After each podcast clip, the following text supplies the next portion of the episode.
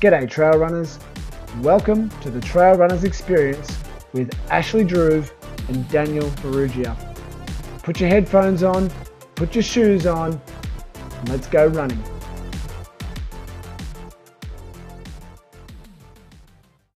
Happy New Year, trail runners, and welcome to the Trail Runners Experience. I am your host, Daniel Ferrugia, and I'm joined once again by the one and only Ashley Drew. How's it going, Ashley? It's good. It's good. Happy New Year. Thank you, I sir. can't believe it's. I can't believe it's a new decade. I know. Where has I can't believe it's 2020. Where's my flying car? Do you know that that's? It was one of the things that I was thinking about this morning as I was running. Was in this decade we are meant to go back to the moon, and we're also meant to go to Mars as a species. Now, Yeah, that's going to be a pretty, full-on decade if that comes about. I know. I, the craziest thing is when you're talking about that is um, they never went to the moon in my lifetime. They haven't been back to the moon in, in probably your lifetime either. No, no, they No. have. Uh, They, I think I it was think in they have actually. I think in the early Oh no, 70s the last something, mission was in '72, wasn't it? something like that. Yeah. So yes, not in my lifetime either. Then. So um, yeah, it's funny. Well, there you go. That's um, Trail Runners Experience uh, heading. We're going to be doing a live broadcast from the moon sometimes in the ne- in the next ten years. So Well, I, I wonder wh- what will be the first running event on the moon. Ah, mate. I tell you, well, you talk about that would be interesting, and it's funny because on Mars, it's um there is Mount Olympus, and you know Mount Olympus is three times the size of Mount Everest. So, I someone when they go to to Mars, someone will want to run it. Oh, there'll be plenty Oh of places. someone will definitely want to climb it. There's no doubt about that. Yeah, but yeah. Anyway, we're going we're going off on a tangent already. We are going way off on a tangent already Yeah. in 2020. I know. Right. So there you go. But it's exciting times. And um, so yes, and so we're um, we've all got running goals. And how have you been? How's your training been, mate?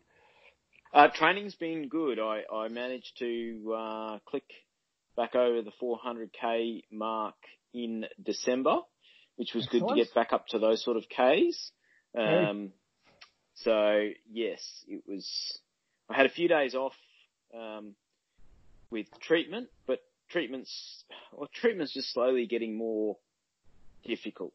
Um, each time I have treatment, it becomes a it's it, well. It, this could just be in my head, but it seems to be a little bit harder to recover from each time. Um, so Yeah. I had to have a few more days off, but I also had a bit of um, radiation that week as well, and radiation really knocks me about. So um, yeah, Yeah. Um, that's terrible. Well, I hope, like when you say it takes longer to recover, what does that involve? um, sitting on my ass basically. Yeah, and just, Uh, and it just it just like it crap? just means that I I can't like if I go out and run, I'll end up with a mechanical injury because Ah, of okay. because of the way the the needle is inserted. Um, Do you feel and- sick? Does it make you feel sick?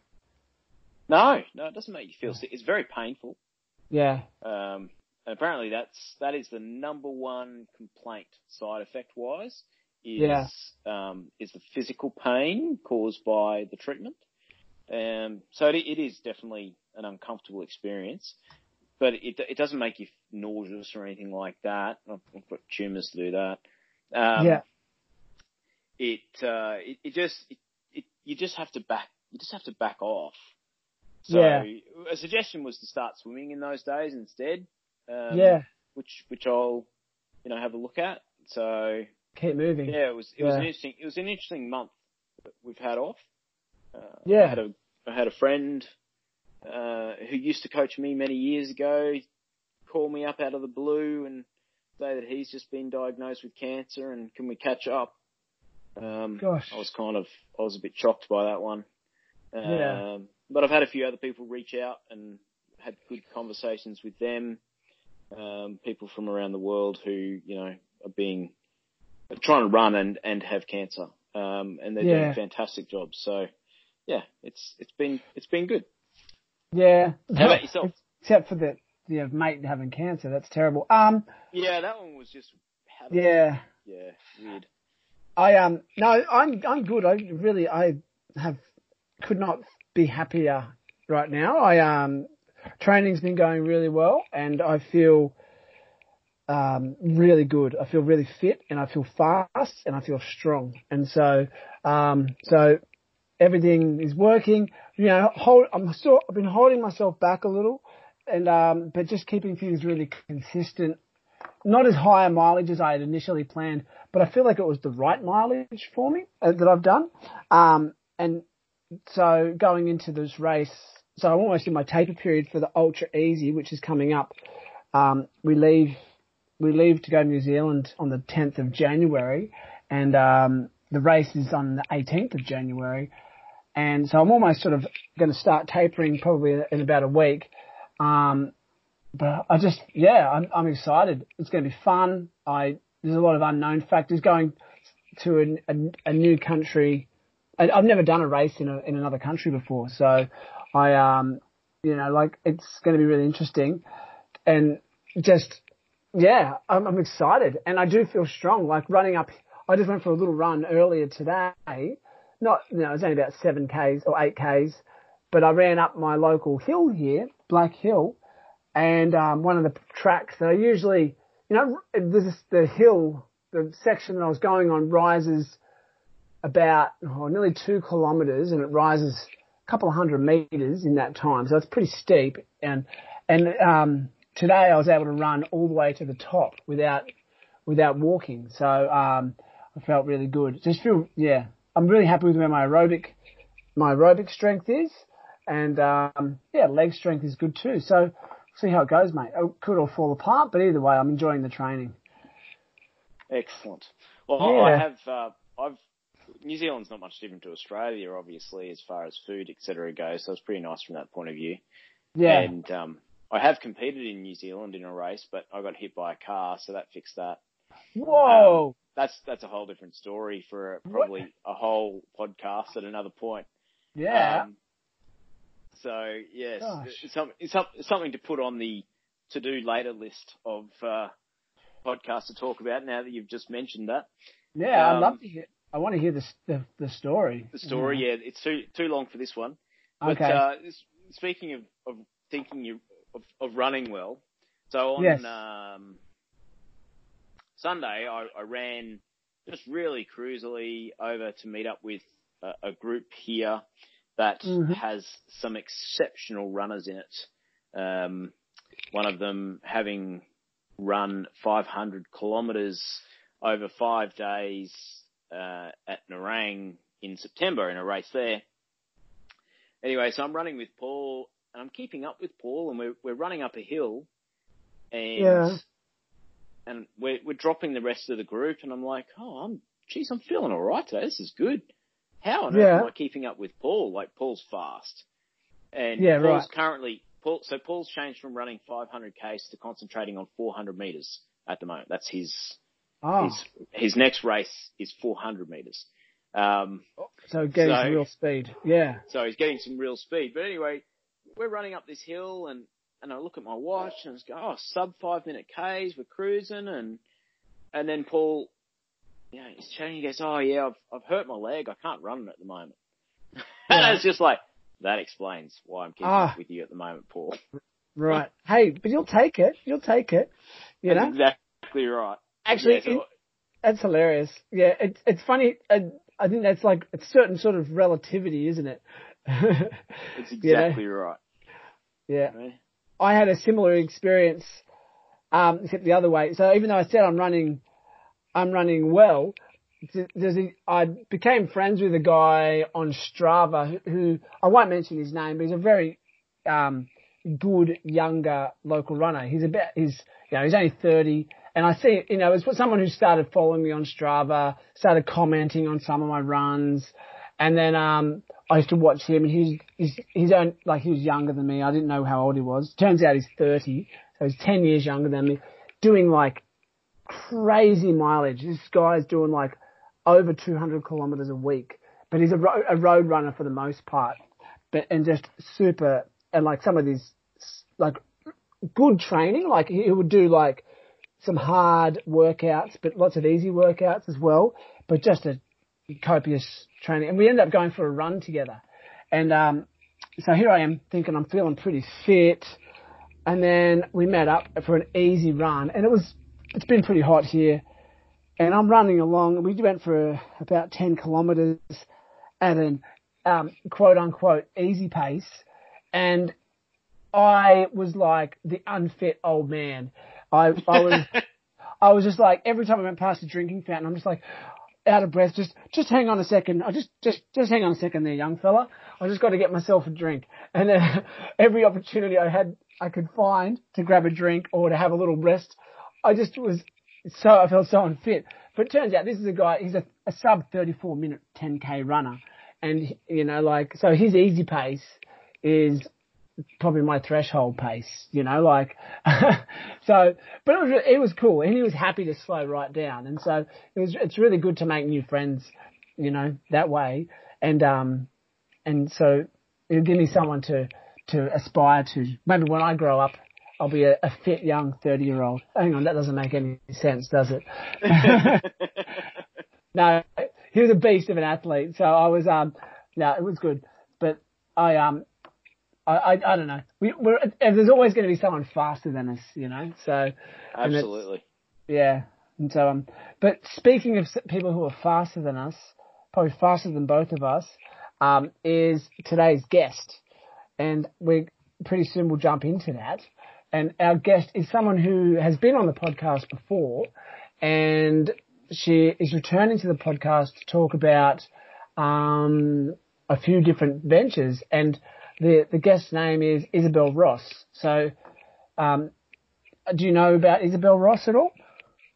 Have so, to be quite honest, I, I, looked up Isabel Ross this morning, and then I started watching a thing on people and their different ultra endurance um, things. So, uh, running, cycling, um, yeah, diving, etc.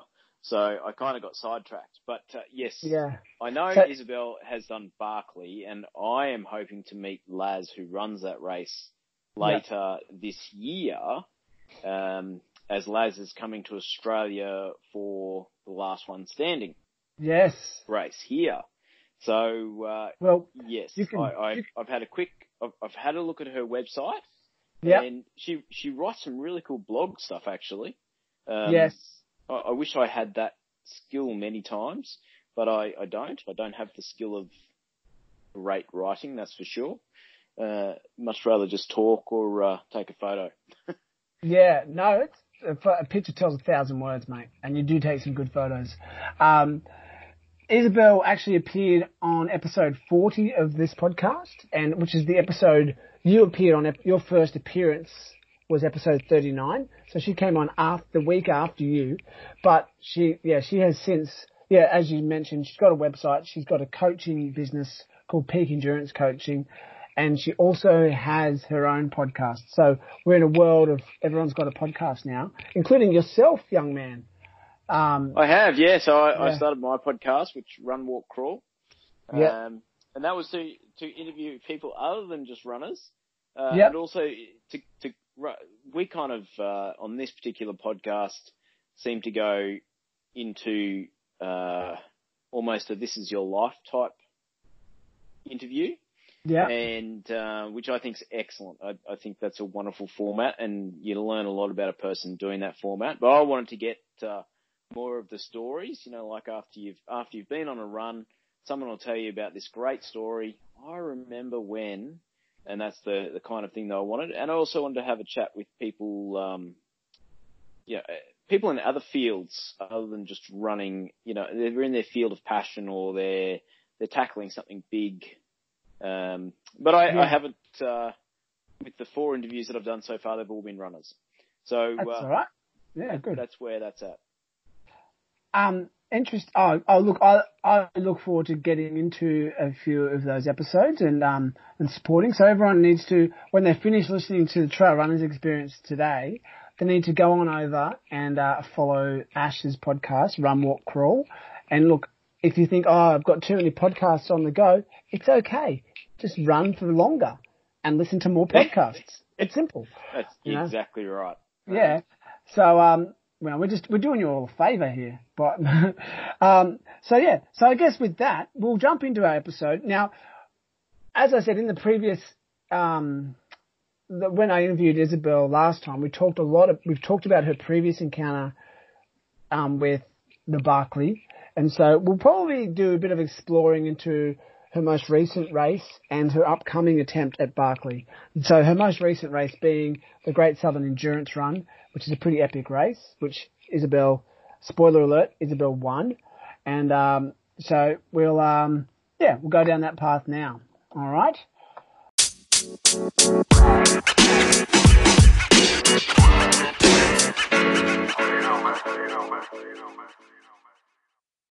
Okay. Welcome, Isabel. Hi, how's it going? Very well. Um, thanks for joining us on the podcast yet again.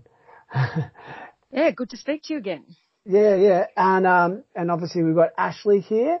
Uh, um, and so I um, just thought I would jump in. The reason why I got you back on the podcast is there's been a lot of things happen since I had you on, which was Yep. on ep- episode 39. So last time I spoke to you, um, was you were tr- in heavy training for the Great Southern Endurance Run. And That's right. Yep. And um, you had sort of just launched your coaching business, and you gave you gave us a good uh, debrief of your um, uh, of of sort of your racing career up, and so but now there's um if you think can you tell us what some updates since the last time I spoke to you? Um, well, obviously I did GSER and um, it was super tough, just as I expected. Um, due to some, you know, they were there was snow in the air and that sort of stuff. They changed the course to an out and back rather than a point to point, which at first I was a little bit, you know, hesitant about, thinking oh, it won't be as tough. But um, believe you me, it was very tough. Um, Yeah. yeah. so I did that and um, I won the female section, division, whatever it's called. Yeah, and it was it was Awesome. good. Yes. It was a tough Well day out there. Or Well- tough two well days. done. Thanks. Thanks. Tough yeah. two days.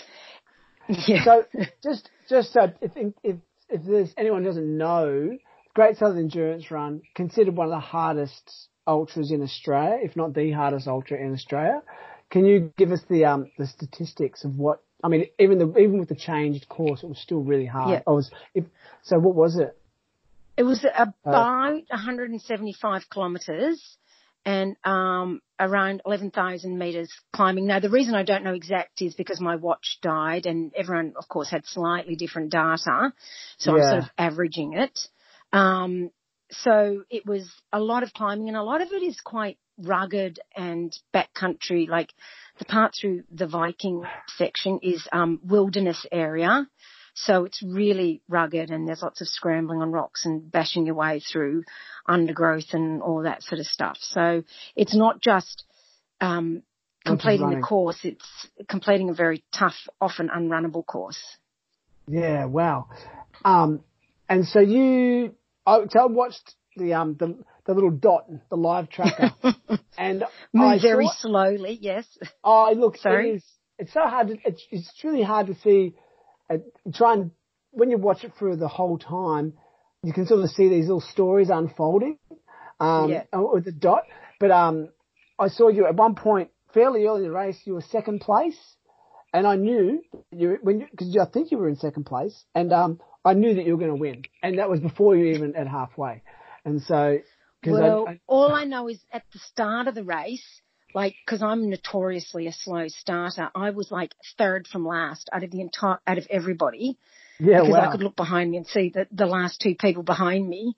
Um, but that's the way I start, and I always just slowly pick everyone off. But I have to admit to have having had um, problems right from the start, like calf problems, which have plagued me still now. So, oh. um, and it's been five or six weeks since the race, and I'm still not running. But yeah, I was having trouble with my calves right from the start, which made my start slower. But yeah, I tend not to take the lead from the start. I don't do that generally. I, Yeah, I, so I've I've got to ask about the injury. Hang on. Um, Yeah.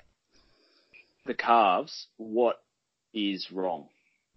Well, I've got a, um, or I've had a compressed um, peroneal nerve in the left calf and just in the race, my left leg kept sort of collapsing and just feeling really weird because nerve, a compressed nerve is a very weird feeling and it would feel weird and it would just collapse on me and which made then my right leg do all the work, which was making my hip flex from my right leg really sore and fatigued. And I just felt kind of like I was dragging my legs behind me and I, I couldn't do a lot of running, so it was really good. It wasn't a very runnable course because I really couldn't properly run. Um, and so since the race, I had um, tingling and numbness in my left leg up to my knee for like the first three or four weeks after the race, which made even walking hard. And then um, they've managed to loosen off the muscle off the nerve. And but of course, my muscle has since it hasn't been firing because the nerve hasn't been working. Um, I've lost lots of strength. So it's just getting all that strength back now. Strength back, yeah. So yeah. did you injure your foot? Like, is that how you got the peroneal nerve? No, because the peroneal, it was, it's more sort of halfway up the calf. It was, yeah, um, they control it's a tight foot. muscle. That's- yes, it controls muscle. the foot. So, which was why my legs sort of would keep collapsing because I just didn't sort of have control over my foot. And, Yeah. um, because I couldn't do any kind of push off on my toe. It was basically a flat foot as well. Yeah. Oh, Um, yeah, you would. Yeah, so um, it just made everything so much harder. But um, but yeah, Yeah. you know, I'm getting there. And um, We don't actually know what caused it as such. Right, okay. And so what's the what's the recovery time going to be on this? So do you know? Well, you know, they loosened the calf off about a week and a half ago, and I was thinking, all right, straight back into it, you know, within a week or so. But he was, yeah, when I saw the physio yesterday, he said it could take six to eight weeks to get the strength fully back in my calf. yeah, that must be very frustrating. Um, Yeah, it is. Yeah. But you know, I'm trying to be philosophical and I'm thinking that perhaps it's really good for me to have a bit of a break from running and I'm doing lots of cycling and building up my strength that way that maybe this is just Yeah. what my body needed to refresh. that's a really mature way of looking at it, and um, I'm So- trying. that's A bit, a bit of time off over summer sounds like a move. A good one. Yeah, exactly. Yeah. and, So and you, you- you're spending a bit of time on a Duradisc. What's that? Um, it's a balancing device for strengthening your feet. Uh, yes, um, I've just started on the balancing this week because, um, I, I can't balance on that left leg. Like I just, I can, my right leg fine. My left leg, I just fall over as soon as I try to balance. Yeah. So we've started on that. I've been doing other strengthening work, but this week we're starting on the balancing. Excellent. Sorry, Yeah. I've just, just in my previous work did a lot of work with that sort of stuff. no, Ah, okay. Hence, hence the questions. good question. Yeah, no, it's, you can ask more. That's what, Good that's what it's all question. about. yeah. I um I just wanted to uh ask too. You said it's a a pretty unrunnable course, the Great Southern Endurance. So you're obviously a good hiker. And, yes.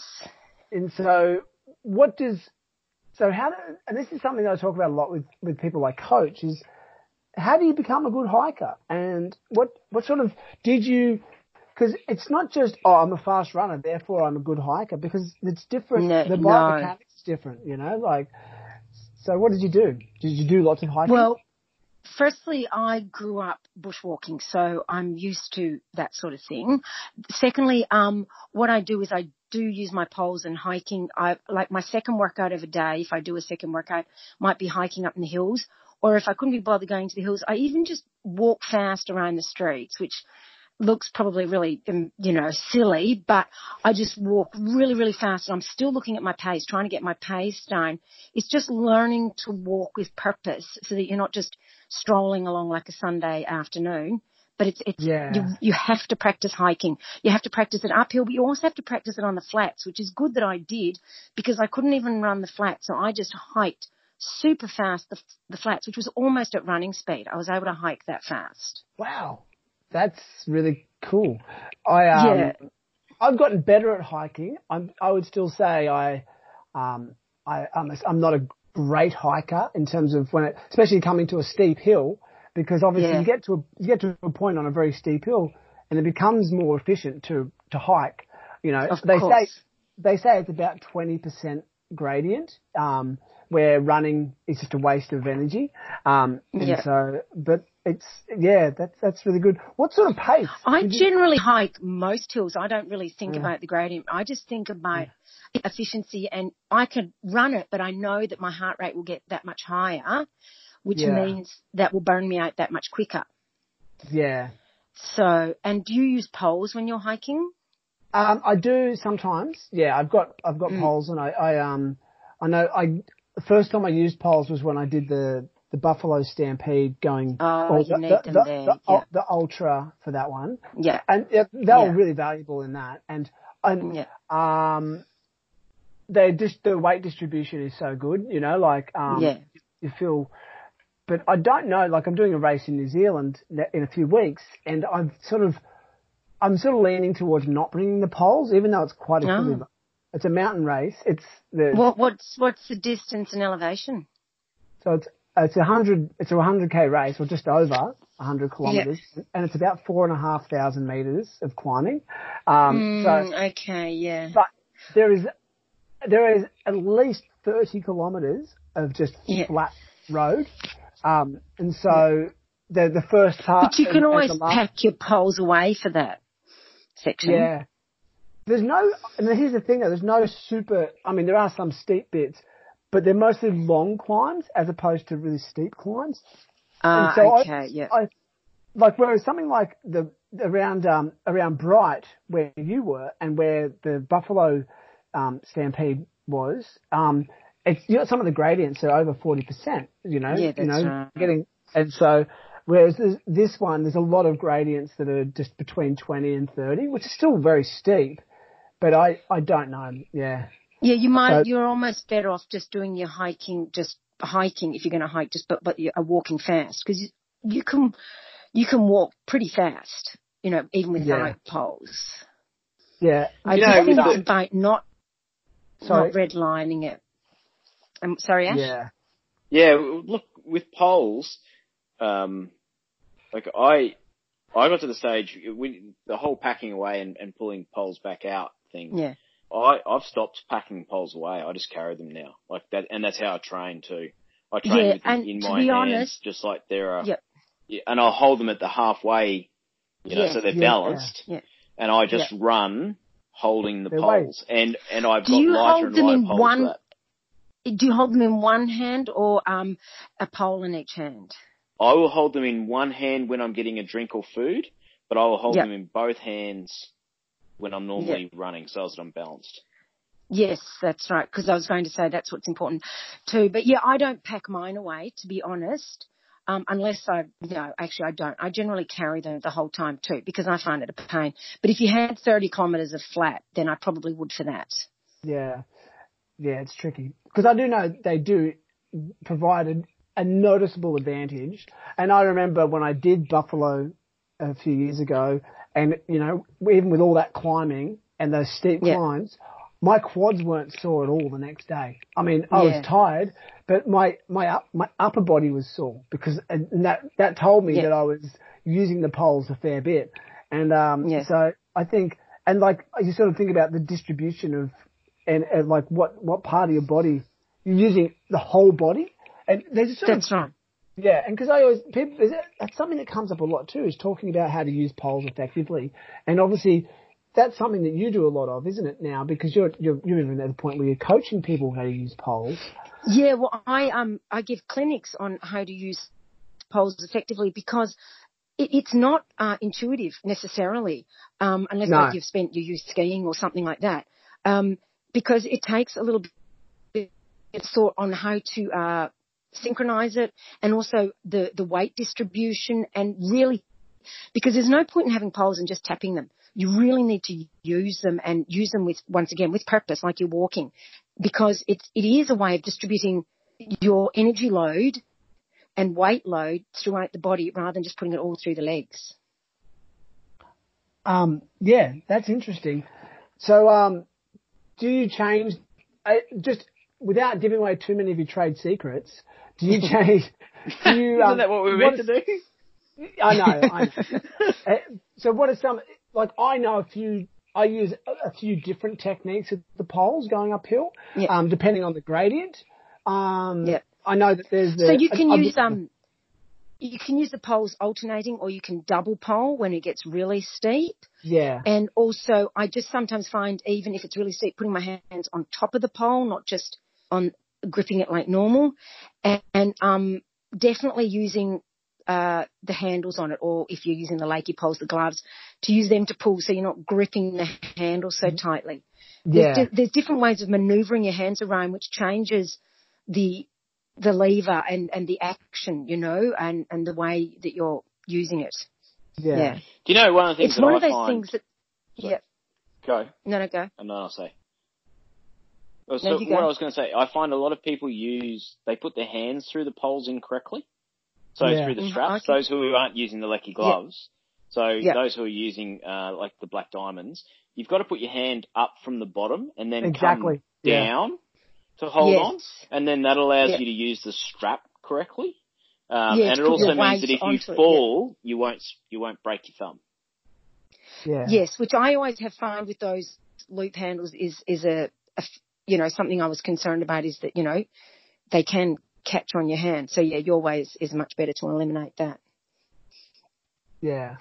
That's a really good point, Ash. That's something I, um, I, once I learned that, I found with my, I use the, the Masters pole and they've got the loop. Oh yeah, I've got them yeah. too. Yep. Yeah, and they um they're really they're quite good. Like they're very light, I think. Um, but they do, and like you, the way I found with the holding on is I'm I'm barely holding on to the poles most of the time. Yeah. The the loop is doing most of the work, and I, from what I gather, that's good. You know, because if you're Yes, holding is. if you're gripping them too hard, you're going to end up with massive blisters as well. Like uh, after if you're doing it for hours and hours and hours. So um, Well, it's just like punching any part of your body. It's going to be, you know, using energy and it's wasted energy. Yeah, exactly.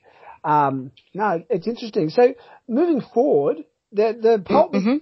the the pole, using poles so interesting, and I know lots of people are keen to know more about that, and so they definitely should go um check out your peak endurance coaching thing, and um you know you Yep. You yeah, are because we. I hold regular clinics on that. So yep, Yeah. keep an eye out. excellent. Um, the other thing is, so moving forward into once you recover from this injury, so going you uh, you've signed up for another little another fun run of sorts. just well, hopefully a fun run, if not more. Yeah. um, yeah, it's just a little a bit of an adventure in the woods. Yes. Yeah, can you tell us about that race? So you Yeah, so I'm off to Barkley again. Um, and, you know, at first I was a bit freaking out about the whole injury thing, but ultimately this, um, time where I'm not spending so much time running, although cycling is quite time consuming too, uh, is I'm, I'm working a lot on my navigation because obviously that was my greatest weakness last time, this year still, but last time. And, Yeah. um, so I'm really working on the nav. I've got some, uh, a guy called Greg who is helping me and teaching me all the finer points and how to, you know, not just read a map, but to actually see the map in the landscape and that sort of thing. It's, it's learning to read the land, which Yeah. thus helps with your navigation because navigation is not just looking at a compass and pointing it in the right direction. It's, it's so much more than that. yeah, I totally agree with you. It's been really interesting. I grew up doing a lot of navigation work Oh, okay. um, through scouts and venturers Yep. and uh, stuff like that. I remember it particularly being uh, one time away with a group and we had a, a so-called leader to take us on this trip and uh, they had got us completely lost and I said, this is where we are on the map. And they go, oh, I don't think we are. And I go, yes, we are. We're that far off course. Um, we're right here. If we walk through that bush there for a couple of hundred meters, we're going to end up on top of a cliff. And Oh, wow. we did. And then, Yep. uh, after that, it was, we'll just check with Ashley each time before we, uh, make a decision as to where we're going. But, um, yeah, learning to, it's one of the things that I've noticed with the ultra running community. They can all run, but very few Yeah. people know where they are in the bush without their, well, without their watch or without their phone on. Um, yeah. you know, and And understand. look, to be honest, I, that. I'm I'm guilty of that too. Normally, when I do a race, I'm just looking for those confidence ribbons the whole time. You know. yeah, Yes, and I think it, it can lead us astray because if you know if there's the ribbons have been taken down by someone else or something, then yeah, you're left in a position where you don't know where you are. Yeah, yeah, absolutely. I and that and that happened this year too. I was uh, I went out early in the morning just for a run, um, and I ran part of a course that I knew was going to be raced later that day, and oh, yeah. literally the public had gone through and taken down ten kilometres worth of ribbons. Ah, seriously. Yeah. Oh, that's terrible. I don't understand. So, that. and they had to be put back no. up really quickly. Lucky you went out. Yeah, I, I just I messaged the organizer and said, yeah, you don't have any ribbons from this point to this point. point, and they've gone, yeah, we do, but they're every 200 meters, and it's like, not anymore. oh wow. That, that's something that happens here in um in Adelaide as well quite often. Whether people doing it as a joke or doing it to be uh, malicious, I'd like to think they're doing it as a joke and, and not really aware of the consequences. Because I think anyone yeah. that does that kind of thing for um because they're angry or whatever, they've got some serious problems. Yeah, you know? exactly. Yeah. yeah. But uh yeah. yeah. So um tell us a bit more about your um yeah, so about Barkley, Barclay marathons. Well, so um as as I've said, I'm, I'm working on the navigation, and yeah. obviously I want to get fit and strong. And I'm, I'm finding the mountain biking, doing you know hills, and I get on the trainer and push a heavy uh, gearing, which will help get my legs stronger. Because Barkley has some really steep climbs, and not just steep climbs, but steep downhills too. And talking about poles, like poles for my mind, are really necessary at um, Barkley because it's not just the steep climbs and ascents and descents, whatever. It's also as you get fatigued, uh, you really need the poles to, to help you navigate through the bush. And a lot mm. of Barkley is off trail, so that hence the navigation. So yeah, so that's um, early in the year, and um, I've just got to get wow. all, all that all that sorted again. Luckily, I now have all the gear, so I don't have to worry about buying all my stuff. I've got all my gear, got all that organised, got crew organised. So yeah, great. It should, be, it should be interesting, and hopefully, fingers crossed, I will come back to Australia with a much better result than than the first one time. And you want you're hoping for at least a fun run, aren't you? Which is three laps. Yes, I mean that's you have to aim for yeah. you know your best possible. No, so mm. no woman has done a fun run for like eleven or twelve years or something, and and and the course was easier back then. Of course, it was still very hard, but uh, as you know, or I don't know if you do know, but yeah. every year Laz makes the course it, yeah. harder. Yeah, he makes yeah. it harder so, in theory. Yeah. Yep. Yep. Oh, believe you me, it wasn't just in theory. Like he added an extra book, so an extra that's got to add extra time. Yep. Yeah. So, do you, you know, do you think, um, will you be more uh, self-sufficient this time, do you think? Or do you think it's still valuable to, to latch on to another athlete, you know, for uh, a while? I think it's still valuable to be with someone because, um, you know, company is, is good, especially during the night when you start to second guess yourself or get confused. You've, you've got someone else there. Simple things like when, um, when I was out that night, my, my head torch went flat. Just having someone else with a head torch so I could find my fresh battery and that sort of thing, you know, yeah is makes life so much easier. And just having someone there to go, it's okay, look, look we'll find, you know, just that psychological support, even regardless of the navigating and that sort of stuff. It's still good to have someone with you. Yeah. Um, do you know? And it'd be dark out there too. Like there's, oh, so there's no lights. Yeah, exactly. Yeah. It's just a different. Like I think I know a lot of people talk about Barkleys, as though it would be their bucket list race, and now here you are yeah um, toeing the line for the second time. And um, I know I can't believe it. it's it's awesome, you know. And look, I think yeah. you'll definitely run, probably go better than than last time. But it's obviously navigation. You you learned so much the first time. Do you think you're aside from this little injury that you've got? And I'm de- I'm deliberately yeah. minimising it because we don't want to think too much.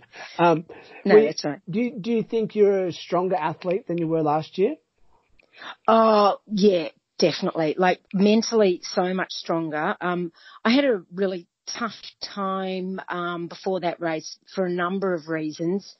And, um, but I think, you know, I know it sounds cliched, but every time you go something really, go through something really tough, it makes you stronger as a person. So, and whether it's from your personal life or your running, it, it can make all aspects of your life better or easier to manage. Um, so I think I learned a lot then. I, um, I was also super intimidated by the whole concept of being at Barkley. So yeah. I think this year, I'm, I mean, I'm still, I'm still really respectful of it, but I've kind of been there. I kind of know what it's all about, as in what to do when you arrive and that sort of thing. So that yeah. at least I don't have that fear inside me uh, completely of the unknown. Yeah.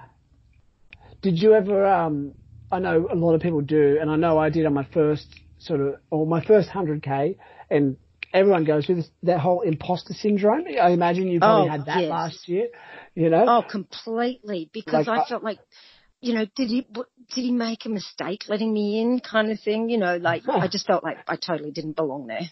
Yeah. But doesn't well. he, he picks a sacrificial lamb anyway, doesn't he? I, and I was so worried I was going to be that person, but I wasn't. That's good. And I doubt you're going to be that person this year. Um, Def- well, definitely yeah, not. Not once you've done it once. Yeah. There's no way you, you can be that person. Do you know, have you got Well, the person who was a sacrificial lamb last year, or, or last race, was someone who had DNF before, so you never know. Oh, really? yeah. Well, there you go. Um, yeah. That's, that's amazing. Do you know, um, do you, are you, are you given in advance? Are you given the race, the list of the other athletes? Do you know who's going to be there? Yeah, I mean, I, I know who's, who's in it, but I'm, I'm not going to say. I can't say. You're not allowed to? That part of, I know no. there's a lot, a lot of rules. Yeah. Um, yeah. It's up to, it's, if they want to tell people they can, but it's, I can't say who's in and not in. Yeah. It's like a secret society, this thing. You know, that's probably the most compelling thing about the whole race to me is just like, the, all the enigma around it and around just, just finding out how to sign up for it. Um, I, I'm not going to even try and ask you any questions about how to do it because I know that nah. because I know that I don't really, I don't want to do it. I know you. She's like a vault. She's a steel vault. You, know, you, you can have a shot, Ashley, if you want. uh, no, no. Yeah. I um, I actually I got asked the other day if I was going to race um overseas, and I, yeah. and I, I came back with the response of, if you're willing to pay my insurance bill, I'll race overseas. But, um, I am not willing to pay that. Yeah. So, yeah. Oh, okay. So not even Europe? No, well, the problem is I've got stage four cancer. If, yes. if I then, if, if I then go to race with stage four cancer, would they uh, even insure you? you? are in no, and this is just it. They probably won't. So if I end up getting ill during a race, like I can't, everything will be completely out of pocket expense wise. Yeah. And yeah. yeah, it's just not. Um, well, if it, look, if it was me personally, I didn't have a family, I didn't have kids. M- yeah. Maybe I'd put myself in that scenario, but there's no way that I'm going to do that to no, of course family. Not. Yeah. So yeah. yes, I would love to race overseas, and I would be the first person probably to apply for Barkley if I could. But um, yeah, because I was going to say, with your navigation experience, it would be something that you would probably quite enjoy. Oh, look, it'd definitely be fun, and it's it's it's one of the things that I genuinely enjoy doing is going completely off track. Um, yeah. When I venture out and finding new new routes, and that's ended up with me getting myself in trouble at times where I've gone, out, oh, that'll be a two hour run, and it's been an eight hour run yeah. because you know there's just not enough detail sometimes in maps. Yeah. Which is what I was going to ask is, how are you picking a line?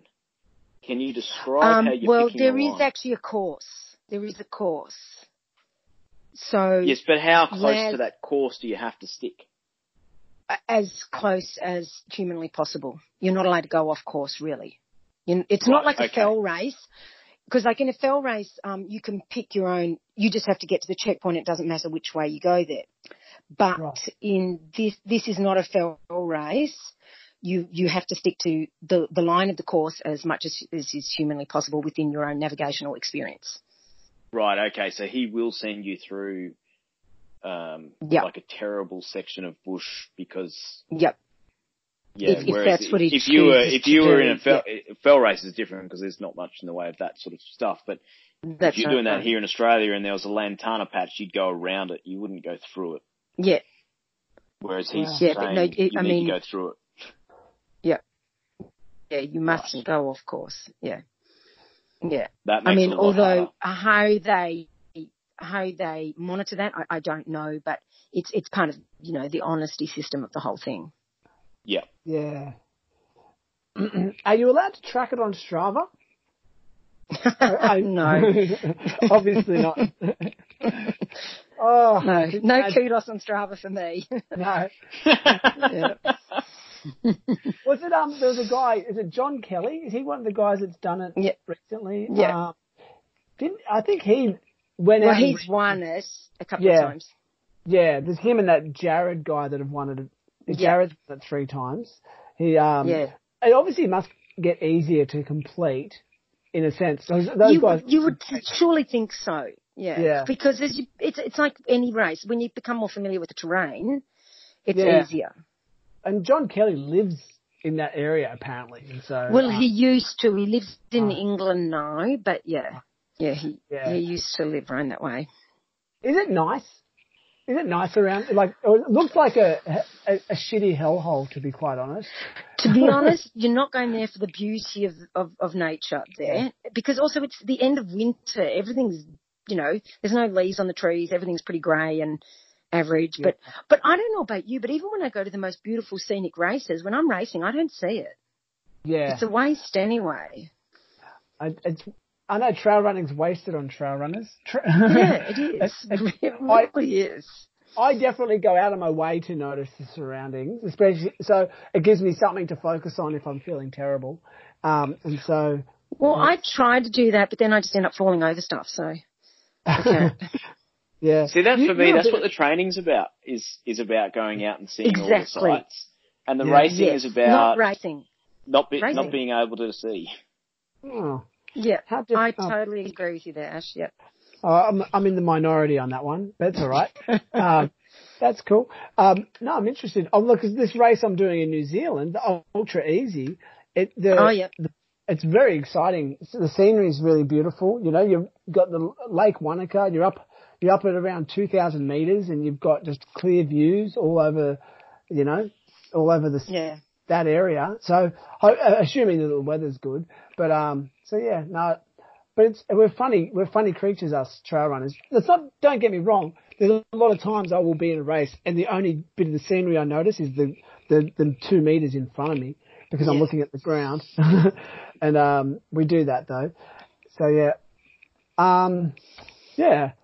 It's funny Um, because I could probably draw each aid station that I stop at, and actually, even now from the races I've done, I could probably, you know, that are- that are old races, I could probably tell you where each individual food item is on the table. that- You're paying close important- attention. That's what I remember. Yeah. it is funny. Yeah, no one noticed the, the epic landscape or whatever. Um, I, No. I, I don't know about you, but I often find that I don't remember a lot of what of the race itself. Do you get that? yeah. Yeah. Yeah, your mind your mind goes a bit foggy, and you just don't have Yeah. the um. That, that's what I find after a race. Like if I've pushed really hard in a Yes. race, is for the week afterwards. You better not ask me to do any maths. No. Yeah. my brain's just not in Yeah. a good place to do that sort of function. No. Um, exactly. Yeah.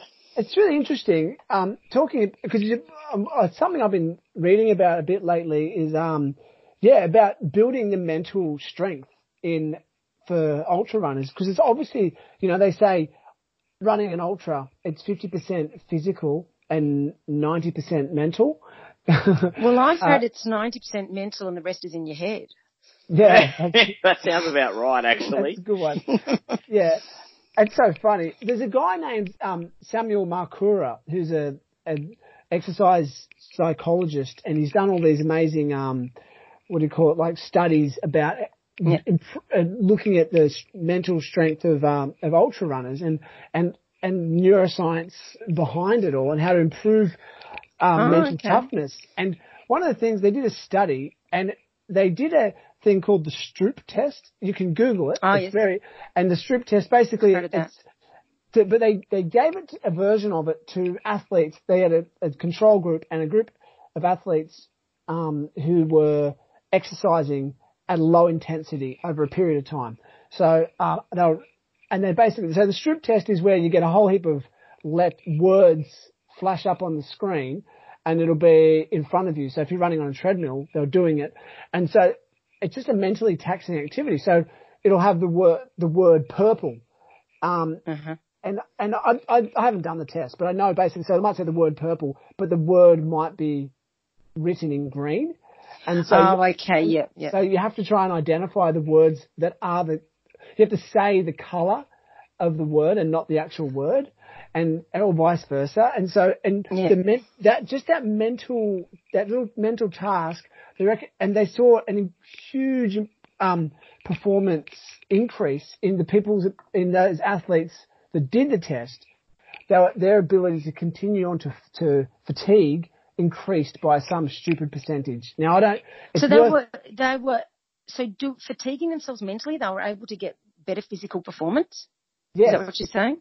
yes. I would have thought it would be the other way around. What? Why is that?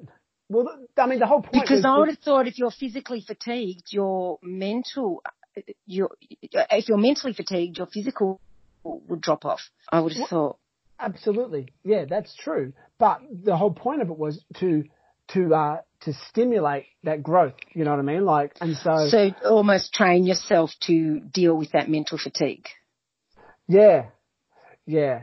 Um, so it, and it looks really interesting, and I, I, I like I need to do more reading about it, but it's something I, I want to look at for some of the athletes, for myself and for some athletes that I train, is I think of ways to improve that mental toughness, you know, improve Yeah. that, um, the, your ability to go to fatigue, go push, push beyond, because they did, a, they did another study where to test you, uh, there, uh, there's been a lot of studies where getting people to do a VO2 max test and then at the end of that, give them a short break and go, okay, now go beyond that for 30 seconds. Yeah. You know, and, um, yeah. and depending on what the motivating factor is, um, however, like how it's motivated, like if they offer them like a large sum of money or, you know, a sum of money Ah, or, or okay. something like that, they can suddenly, they, they find the ability to go beyond it. Like, so it's, Yeah. um, it's really interesting. So the, like muscle fatigue, and, and it, it goes into that whole, um, thing that, what's his name, the, the central governor in our brain that, that was talked yeah. about by the, No, uh, yeah, Noakes, isn't it? Yep. no, Yeah, Yeah. no. Yeah. So it's it's really some really fascinating stuff there, and I think, like you say, it's so much of it's in your head. It could be Yeah. something worth exploring. I'm and I'm always open.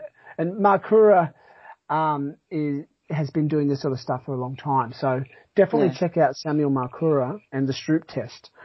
Yeah. Mm, so that sounds interesting. But also part of mental fatigue is, you know, the brain runs purely on glucose, so it's keeping your um, it's keeping on Fuel- eating while you're you're right there. fueling. So, yeah, yeah. absolutely. Yeah. Yeah. Um, yeah, yeah, so that's another thing. So during a, in Barkley, like, how much food do you need to carry? In, Well, obviously like, you have to be self-sufficient because you don't have aid stations. yeah, so, um, yeah. So like last time I was out there for 16 hours and fully self-sufficient. There was one spot where you can get water, but that's it. And if it's like, because it's around the end of winter, if it's really cold, that water is just frozen ice blocks. Yeah. So, um, I needed, I need to be, have enough food, but I don't plan on being out there for 16 hours, obviously. And once again, I don't, and, and, but I tend not to eat heaps when I'm, when I'm running, but if I'm hoping to be out there for a while, I- I need a decent amount of food. And I mean, with GSER, I mean, I was out for 44 hours, yeah. but um, I wouldn't say that I ate stacks in that time, but it was enough. And I think you'd be surprised how little food you can have. It's the water. You must keep hydrating. To me, it's drinking that's the most important. yeah, right. Interesting. Yeah, well, obviously you're not De- going to. dehydration definitely knocks you around way faster than Way. than Yeah. hypoglycemia. Yeah. well, you can't Yeah. digest. And, either. and also, I, I find it really hard to digest any kind of nutrition if I'm not adequately hydrated. And therefore, that would lead to gastric distress. So, for me, Yeah. hydration is key. Yeah, right. And and how how do you gauge that?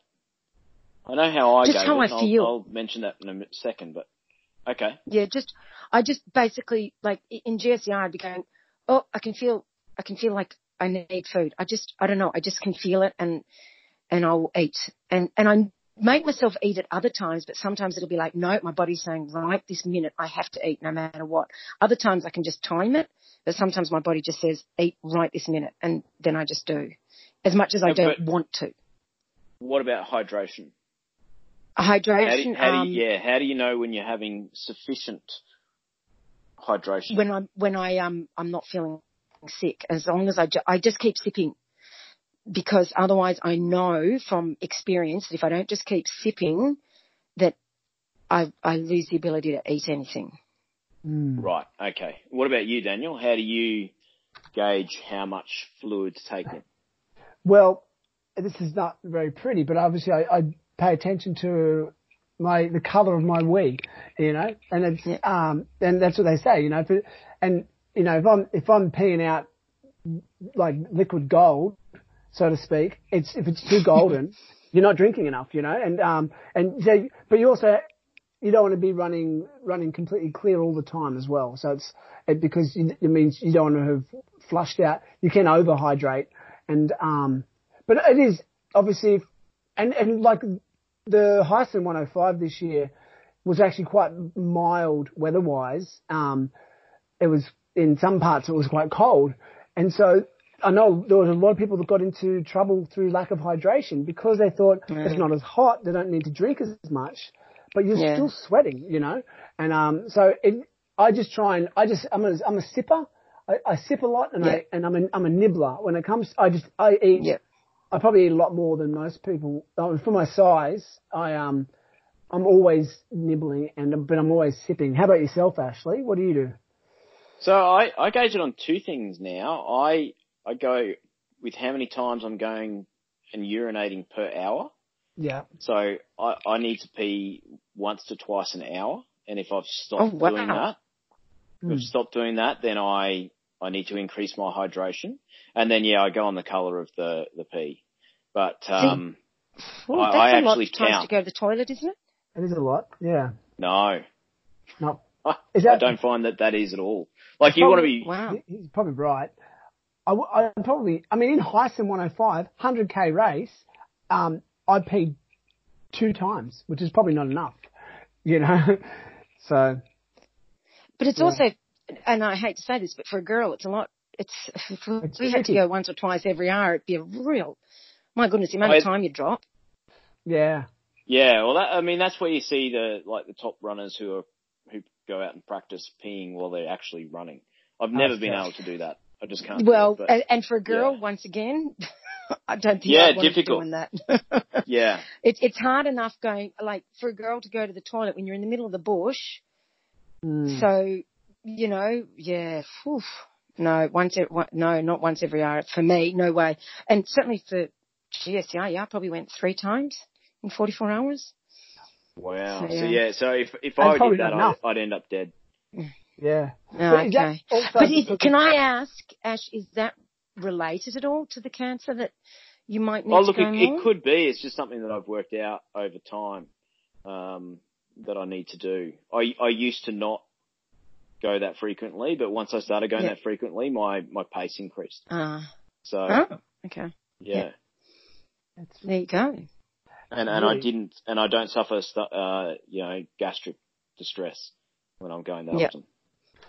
I think So- the biggest the biggest takeaway from all this though is that most people don't drink enough, and I think Mm. that um you even in cooler weather, and I, I- just it's it's about paying attention to what you're Yeah. what you're actually doing, and not just you know and going okay, and yeah, either whether it's paying attention to how your mouth feels, like is it how dry your mouth is, or how much you're sweating, or whether you're not sweating at all, or if you've if you you know or the color of your wee, and also. But the other thing is like if you suddenly if you're like oh I'm getting a headache, there's a pretty good Mm. chance you're probably dehydrated. You know, like Yeah. um, so the human body. Here's a fun fact: when it's when it's 38 degrees outside, so this, this is very um, pertinent for summer, the human average human loses 1.4 liters of fluid per hour just walking around outside. Seriously? Yeah. Wow. So because we lose it through our breath and we lose it through Yes. our sweat. And yeah, so Yeah. so then you add in a bit of exercise, a bit of um, activity, and you're going to be losing a lot. Yeah. So um, so yeah, so very fascinating. Which is my excuse for not having gone to the toilet so much because I lost it all through sweat. So You must have. go. Yeah. yeah. Did you lose so, weight? No, I didn't lose weight. So, yeah. you know. You obviously ate well. Yeah. Sorry, Ash. Yeah. I was going to say, have have either of you tried the um the trick of sucking on a rock? Oh, no. No. No. So you put small pebbles in your mouth. It was a, a, a trick that they use um, for getting through dehydration, and that is you pick up a pebble okay. and you suck on a pebble, and it actually convinces your brain that you're more hydrated than you are. Oh, okay. Ah. Yeah, Have you tried it? I have um, tried and, it. and And did you crack all your teeth or did you? I was about to say I wouldn't. I wouldn't recommend it, but in a desperate situation, I would definitely do it. Does it matter if it's if it's an igneous rock or a sedimentary rock? I, I don't Sedimentary think rock? that the rock type matters. I wouldn't want to be sucking on a, a, you know, a lead rock. But, um, yeah, yeah. don't, don't suck on any rocks around Mount Isa. Let's go with that. Yeah. Yeah, that's a good idea. Are you gonna? I'm gonna go to the aid station and go ask them if they've got any uh, any fresh rocks. Any fresh rocks. Yeah. Yeah, yeah. That's an interesting one. It's a bit like the um. There was this the study that was done about the mouth swish of the Oh, electrolyte. yes. yeah, That's right. that's interesting. You know about that one, Ashley? Yes, yeah, absorbing it through your Yeah. saliva. Yeah. Even even just what they did, they actually got a group of people to run on a on a in the experiment. They had one group where they were they had a nasogastric tube going up, and they were giving them the fluid. It was bypassing their mouth, and so it was going directly into their stomach, and they were doing the activity. Um, and then there was other people who were just mouth swishing, and the people who were mouth swishing had just as the, there was no their athletic performance was the same, if not The better. same. Yeah. Yeah. So, yeah. But You know, so it's there- the, uh, the human body is an amazing thing. it is weird. Yeah, it And- is. It is a truly amazing thing. That is for sure. What it does Yeah. and how it Oh, functions it just, is just mind blowing. yeah, I, I'm on, it is, isn't it? It Yeah, really is. It's, yeah, it's amazing. Yeah. And and when you Just think you've had enough, About, you, you haven't. yeah. Yeah. No, exactly. Yeah. And also everyone is so individual and different and that what works for one person isn't necessarily going to work for the other. Oh, totally. Totally. Yeah. That's one of the things that always spins me out is when I see another gel come onto the market and I go, Yeah, how many gels do we need on the market? But the fact Ugh. is, there's so Yeah. many runners now, you know, Yes, that's that, true. that there's something different for everybody because everybody functions slightly different. Yeah. So, yeah. Yeah. Um, no, it's interesting. Actually, that brings me to a topic that I want to bring up today. So, bit Yeah. of a, we're right, like uh, we coach, we've covered some really interesting, um, interesting topics, but I want to talk about what I think is probably the holy grail question of trail running. Um, Yes. and that is, and that is, um, how much, or basically, we can, I can probably word this question a number of ways, but what is the optimum, optimum amount of um, vert that we should look for in our training and um, generally versus the flat running. And so, because I know that we look at the, So you're not asking how much vert, but the percentage of vert to flat. um, Am I more or less, yeah, could, we can cover that. Yeah, Mm-hmm. I think so. So yeah, basically, what, yeah, what, what percentage for, like, what the, what the, I think I said the word ratio when I sent you the message. Um, sort of what's Mm. Yeah. our ratio of flat Yeah. to vert, and even looking at something like the race that you just did, the GSER, which probably has not a lot of flat running in it at all, No. but it's uh, you're not. That's an extreme example, but was But in saying that, I only did, um, yeah, I only did probably one run a week focusing on vert. yeah Um, and because, well, firstly, I have a lot of it, you know, in the bank already. yes Um, but I have just found that if I focus purely on, on I become too, and that's why I still think you need to focus on flat running. Yes. So too slow. So. I missed what you said then. You become too what? Slow. If I'm just Slow. doing vert, Yes. Okay. Yep. yeah, if I'm just focusing on getting vert, vert, vert, that's all I'm focusing on, I'm, you become slow. yeah. That's been my stronger. experience. What has been your experience? Uh, Ash, In that did you want to go first? I, I agree there that if you there's there's two things. One, vert actually takes a little while to recover from. Yeah, um, yeah, like to really recover from because it, it does work completely different sets of muscles. And rather than doing, um, like continuous vert days, I would personally prefer to see someone do like a vert day and then an agility day. So that they're working agility, but agility can be done at speed, whereas vert is difficult to do. So when at you say an agility day, what are you what are you meaning? What are you meaning by an agility day? So it's changing your stride length constantly, um, Mhm. and also practicing a lot of balancing. So Yeah. it Okay, so you would jump- say like going out rock for to a rock. run, doing some stride. Yeah, okay. Yeah. Um, you know, it could be, you know, running like a hundred meters, but every 10 meters your stride length has to change. Um, Yep. Stuff like that. So is that it's just, it's using your brain differently. Uh, it also Yep. can be doing a lot of weeding. Yeah. Um, Which is going to Stuff help you like as that. a trail runner too. yeah, Yeah. absolutely. Oh, definitely. Um, yeah. And then, yeah, I think flat running, you do need to get speed in there. And it's not Yeah. just flat too. You can do very slight descent. So you're doing overspeed.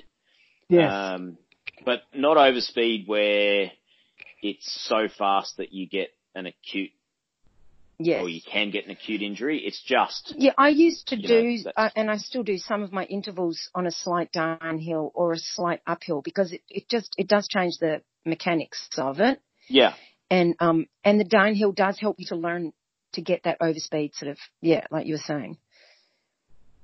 yeah. So, yeah, I, I think that if, if you keep doing back to back days of, of vertical, it, Yeah. you pay for that. yeah. Yeah, yeah, I agree. So I would, um, I guess I think we're all surprisingly very on a similar side of the fence here, and that and that is um, where I, I'm, I believe yeah you can do too much. I think you need to get used to running. You need to get the leg strength, but um, Yes. so I the the I do I offset things with with weight training as well, and um, That's, and I was going to bring that up. Yeah. I think that's important too. Yeah. Yeah, so I've I've done this block of this last few months. I haven't done a great deal of climbing compared to what I've done in previous years, but I feel faster and stronger on the hills. And I and I mean I know I'm a I'm a, a test group of one, but it's, and I think because I have I have really focused so much more on my flat ground speed, and then I will. I will I'll go then I'll go and do a nice easy trail run and get up the hill because the way I look at it is I'm thinking of it in terms of power and um Yes. also my power output. We're not so I go out and do these threshold runs on the flat and you know and people and it seems weird because it's sort of a marathon focused activity and so my you know I might go 20 or 30 minutes running at my lactate threshold and it's a bloody hard workout and but Yeah. I I'm, I'm pushing my my aerobic my my aerobic threshold higher by doing that. Yeah. What are you doing when you're going up a hill? That's exactly what you're doing. You're pushing your but you're pushing your aerobic threshold, but you're also building leg you're building leg strength. Um, and that that leg, but the problem is you're not building any speed though. So the, the fast twitch muscle fibers aren't getting engaged in the same way, and those intermediate twitch muscle fibers, which are a thing, Mm. um, yeah. So I, I think personally for a hundred k race, you can you can do a hundred k race on very well on on basically on marathon training with just yeah, a longer long run. yeah. Um, exactly. Uh, Well, I mean, uh, yeah, and that's another going into the long runs is a whole other thing as well. And I, I, I sometimes think there's an over. I don't want to dive down this rabbit hole too too much unless you want to. Yeah. Um, but like No, no. I haven't done as much of the long runs this time around just because of life. Ah, Um, okay. Yeah. much- And but um, things in life getting in the way. But I do sometimes think there's an overemphasis on long run. Um, Yes, and, I agree. And, um, yeah, even though it is really important, and I think, but as you say, you you know, all the long runs that you've got in the bank from being an experienced athlete are, um, like you know you're going to get the you don't. I feel like a lot of the time the long run is doesn't need to be much longer than a couple of hours, as opposed to people going out and doing these five and six hour long runs. Yeah. You know, you know that you can run hundred kilometers. You, you know, you don't need that psychological, you know, boost. You know that you can get it done on less. Yeah. So But I think maybe, yeah, but, and in saying that, maybe someone who hasn't done one before does need a decent long run just to give them that psychological feeling that they Exactly. can do it as well. And can I just ask, when you said you've also been focusing on weights, um, Yes. like what have you been doing? Have you been doing So- heavy weights, functional? What are you doing? I have been, I work with a personal trainer who's a friend and she'll get me doing some crazy stuff in the gym, whole body stuff. But as far as my Yeah. lower body concerned, like keeping a strong core, um, doing, Yeah. she will make me, I will go heavy. She'll make me lift heavy, but, and when I say heavy, heavy for me, it's all Yeah. relative. I'm, I'm not trying to break any records. Um, and, and then, um, but a lot of stuff focusing on the, on the posterior chain. Um, Yeah. so from basically from my back all the way down to my, to my heels. And, um, and so, and that, and really using my, my Achilles as, and as a driving force up the hills.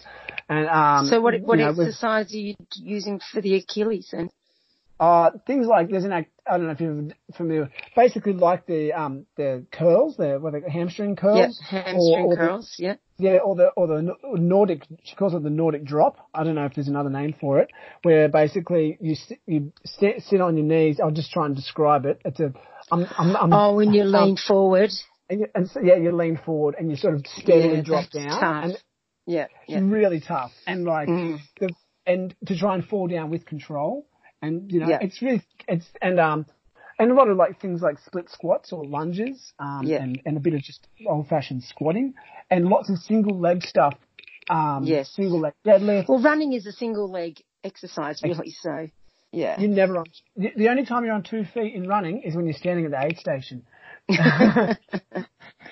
you know? That's it. So um, yeah, it's it's a really it is good, and so by doing it, like at the moment, I'm going into this race. So in New Zealand, feeling the fittest I've felt in a long time, and um, because but I haven't I haven't even done over 100 kilometers for any week in the last oh, um, wow.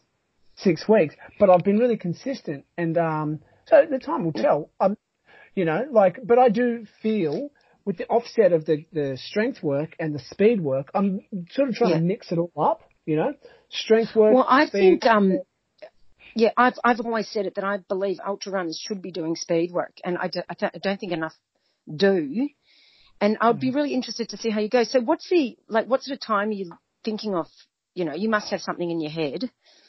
it's really hard to um to judge because Yeah. it's it seems a fairly challenging course. I don't know the terrain. So I did. Uh-huh. I recently did the Heysen 105, which is a pretty, Yeah. pretty flat flat course. It's got Yes. um two and a half two and a half thousand meters of climbing that one, and I did that in just under 13 hours. It wasn't a perfect Yeah. race, but um I'm fit, I feel fitter than that. I think I'll be slower this time because Of the, course, because a lot, a lot more elevation. So I'm if I can do it in 15 hours, I'll be really happy. Yeah. Um, and I think um, the winning time I think has been one year. With, and this is some good runners that have done this. The winning time I think was um, about 11 hours something, which is wow. quite slow. Slow for a winning Yeah. time. That's Um, a so- slow winning time Yeah. for So just 100k. it's been, So, what is? Is it rocky? What is it? Is it technically difficult as well? I think it is. I looking Yeah. looking at the pitch at the pictures of it. It's um there's a lot of um yeah it looks very rocky and exposed. And, Which is where not Ash's discussion of agility training comes in too, I guess. yes, and and the thing is going the dis- you know you've got a big climb and then you start descending from the 70 kilometer mark. You descend from 2,000 meters. You and then Yeah. you descend you descend for 20 kilometres, almost, oh, wow. uh, almost 20 kilometres, and then you run for 15 kilometres on the flat to finish. So that, Oh, so when your so legs you're are running, you're running on run wrecked flat. quads. yeah, that's Yep. going to be the challenge. So you've been doing a lot of quad work in the gym? Yeah, my quads are good. Yeah, and I, I do a lot of plyometrics as well. So I do things Yep. like box jumps Yep. and um, got to be a little bit explosive. And um, Yep. oh look, the gym, gym stuff has made a huge difference, I think, to my running and just to my my overall enjoyment. I don't have the, the niggles. I don't have any Yep. niggles or anything like that, which feels really good. You know, um, so it's it's going to be a a real interesting one. I read a few um race uh, what do you call it, race reports about this race because it's not very, there's not much information about it. It's Ah, considered, it's considered the hardest 100k in New Zealand. Um, and Hmm. it's, and even though it's called the Ultra Easy, um, It's not easy. you know, I know a few people have, every, every race has said it's, it's, um, pretty terrifying. Every runner that's done it. Ben Duffus did it a few Ah. years ago and he, um, Yeah. Ben, famous, really good Australian runner and he, he DNF'd. And so, oh, um, really? yeah, and and so and but um, the race director says that if you die, you're disqualified, and that that so that's really interesting. So I'm just going to try not to die. I like that. That's Yeah. good. It's got a bit of a so yeah, no, the, the Kiwis will be interesting. So look, I'm I'm in it for the adventure. I do want to run Yep. well, um, and I feel as uh, given everything in my everything in life, I'm the, I'm sort of the best prepared I could be. I've probably got another one week of. I'll, I will run over 100 kilometres this week because I've got more time as well. I'll probably do. I'd like to do 120 k's this week, and then it's then it's a pretty uh, aggressive taper. And um, but I'll, I'll with my taper, I'll still run every every day, but just my mileage is just going to go down. That's generally how I do it. So Yeah, same. But uh, what would you go down to in your taper? Like, how much So- will you drop down? If I'd tapered for two weeks, I would Mhm. drop. Um, I I keep it fairly like traditional. I might drop Yeah. um thirty percent the first week, and then another maybe thirty or forty percent the following week. So that Yeah. you know, does that sound? And I usually have a couple of days off in the lead up to it.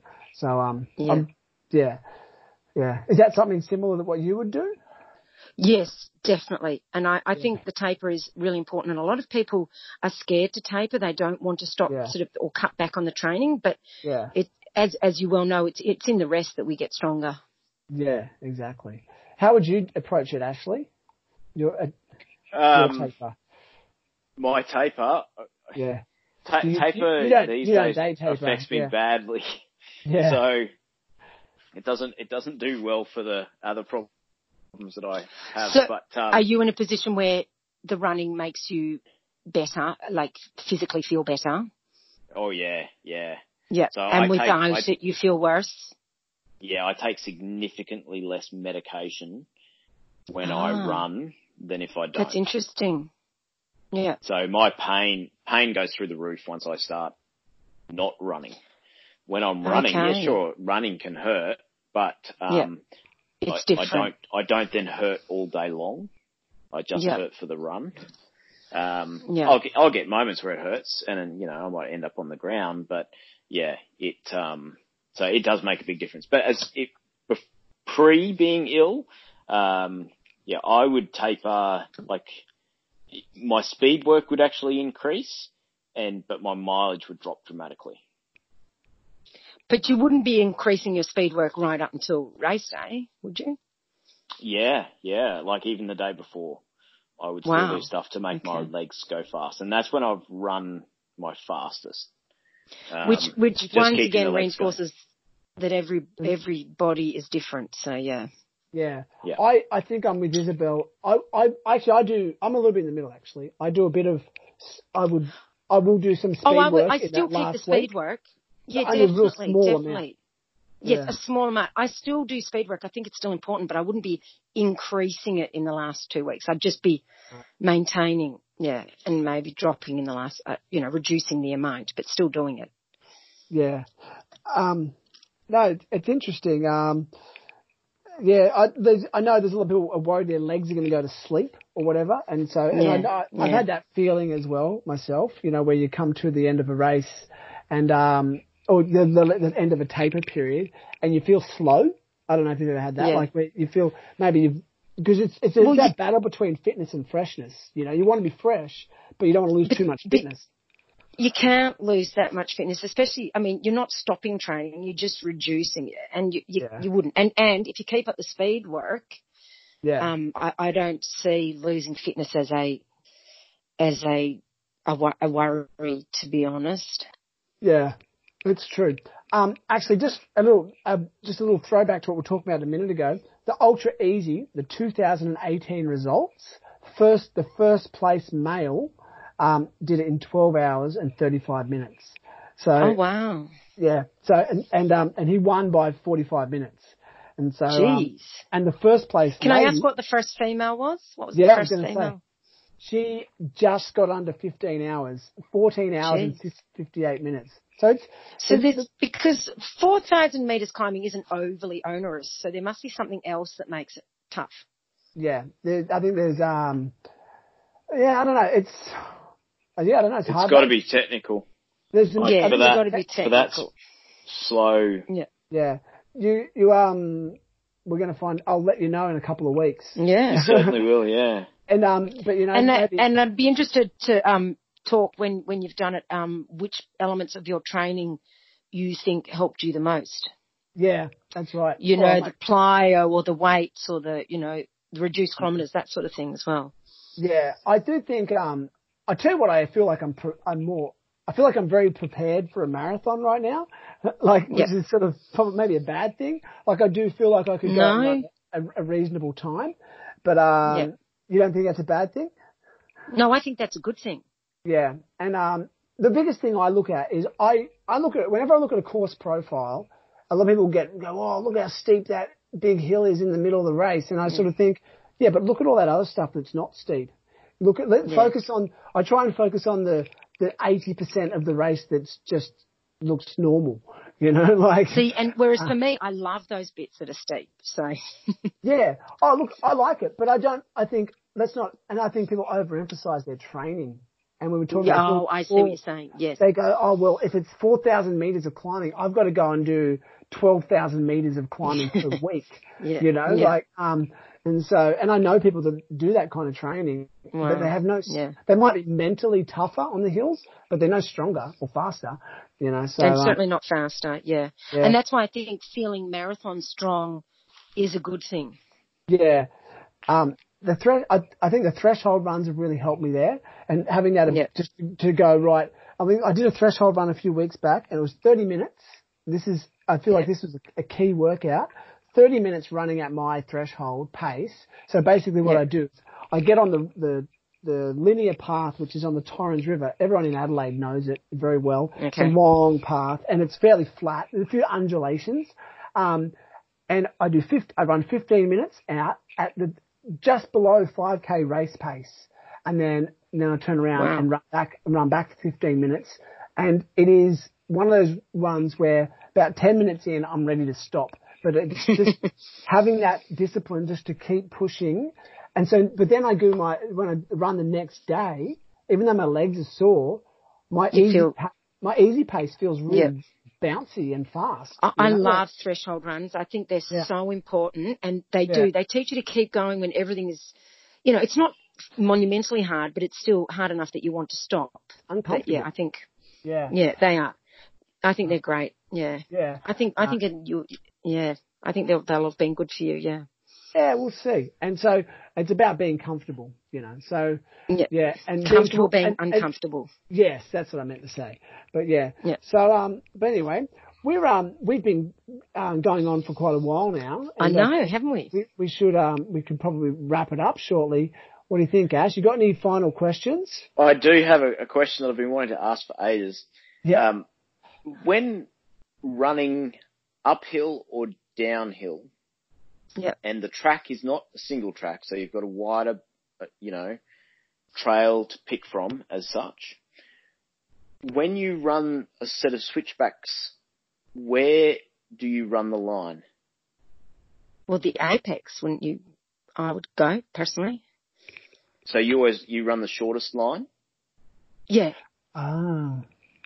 And Okay. I would so what do you ru- run, Daniel? I'd go wide because I, so I can maintain a bit of speed. Is that is that where you're angling towards at? Yeah, I, I always run the longest line because it's actually Yeah. less less power involved. I Um, see. So I In, in what way? Because I mean, it depends on obviously on the the um, tightness of the switchbacks, but in general, uh, why would why would longer be taking the longer line be better? because you, you you don't have that when you push the acute power out, taking a, a shorter line, that takes more out of well, takes more out of my legs. Um, and if you take Okay. the longer line, then you don't have that spike. You know, it's like having a spike in your heart rate where you've just pushed Yeah. your heart rate and then you kind of break your tachometer after that, Yeah, and Yeah. everything's harder. yeah, So if you take that that less difficult angle, you can then sustain a higher rate for a longer period. I see where you're But I from. would find the apex is is if you're cutting the corner correctly, I would find that of a less less of an angle because you should Mm. come across and cut the apex almost sort of straight lining it. To me, then you're not. There is no. I mean, I'm. Uh, mm, I'm depend. It depends once again on this on the uh, tightness of the switchbacks, but I'm trying to straight line it rather than um have huge angles. Interesting. I um, I, I I think I see where Ashley's coming from. I I would uh, going wider. I find it's putting less stress on the ligaments. Is that what you're sort of getting at, Ashley? Yeah, because- yeah, yeah. And so if you because if you have to cut a, a, a, a tight turn, and obviously a switchback, you're almost going back the way you came. You know, you're almost turning. But if but going- if you cut an apex, if you're coming across the apex, you're, you're not. I'm not saying follow. Cutting the apex should be straight lining it. To me, interesting. more. I see what you mean. Well, this might be not. It's a discussion that comes back from the poles when we were discussing the poles because it's um, Yeah. like uh, I've spent a lot of time uh, running with a guy who spent his youth cross country skiing. Yeah. And everything that I've learnt from him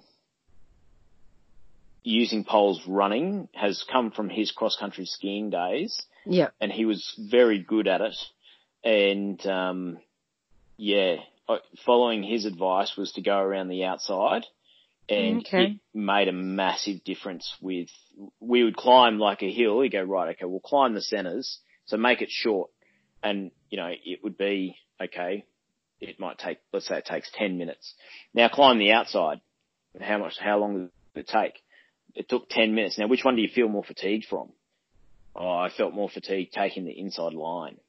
He goes, yeah, exactly. So yeah, it was just, and, and that was the same same with navigation. Hence why I asked what Mm. you had to do with navigation earlier in our conversation. Because if you have to follow someone's path, well then you're stuck with it. But if you don't, Yeah. when you can take that easier route that might be longer, Yeah. Oh, look, in you can actually save yourself important. significant Yeah. time over Yeah, the yeah. long haul. Exactly. Oh, look, I totally agree with that. With the switchbacks, I guess it, it depends on the steepness of the switchbacks, the technicality of them. There's, Oh yeah, there's heaps of stuff like yeah, so, I mean, involved there. yeah. Interesting. Well, that's something we could possibly pick up another time if we uh, jump back on board. But um, I think we. I, I look. I think that what that says is exactly what you're offering in your courses, and that is you need to go and do a course where you're physically looking at it rather than Yeah. discussing it in theory. Yes, and, and that's what I was that will going to say. We the almost need pictures to, to look at to draw yes, the line. exactly. Uh, po- podcast is not the most uh, visual uh, no, medium. not really. No. So, but no, it's exciting. And look, yeah, I love it. I love all this. So it's been a really good chat with both of you today, and I think that we've covered a lot of ground, and it's a really good way um, to get the new year underway. So, Yeah, um, and and um, we were sort of talking at some point that maybe we could get together regularly and talk about different training aspects and that sort of stuff. I think Yeah, that sounds exciting. Yeah. So, so everyone, so all the listeners can stay tuned for that on uh, Yeah. on our respective podcasts, and we. This That, is, that, so could, this that is- could be our, our monthly mentoring show. Oh, I like it. Oh, look at this! This is great. it's, it's like a it's like a round a round table or a triangular For- table. yeah, for the for the first year of this decade, there'll be a monthly Yeah. mentoring show. It may continue after that, but we'll Yeah. you know, and we'll have a different focus. Excellent, Yes. excellent. And so I guess the next time we speak, then, then I'll be able to give you a bit of a, a breakdown of my um my my 100 Yes. kilometre race in New And, Zealand. and that's what I was saying. I'd, I'd be interested to know what you felt was, was really significant in helping you with that. So uh, good Yeah. luck with your race. Yeah, Yes, thank you very much. Absolutely. If I can, if, if, I'm running, if I'm still running in the last 10 kilometres, then it, it, then it's been a success. My training. Yes. You know. Yeah. Um, excellent. Yeah, I appreciate it. All right, we'll uh, we'll say farewell to our listeners right now, and um, farewell and happy New Year, everybody. Yes. Happy New Year. Excellent. right. Bye.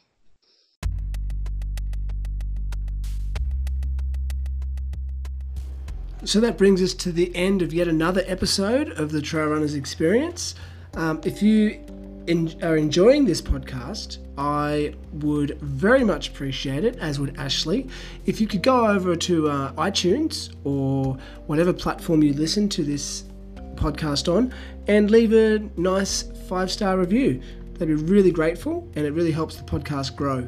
So, in the meantime, why don't you get out there, keep running, keep smiling, and have fun. See you next time on the Trail Runners Experience.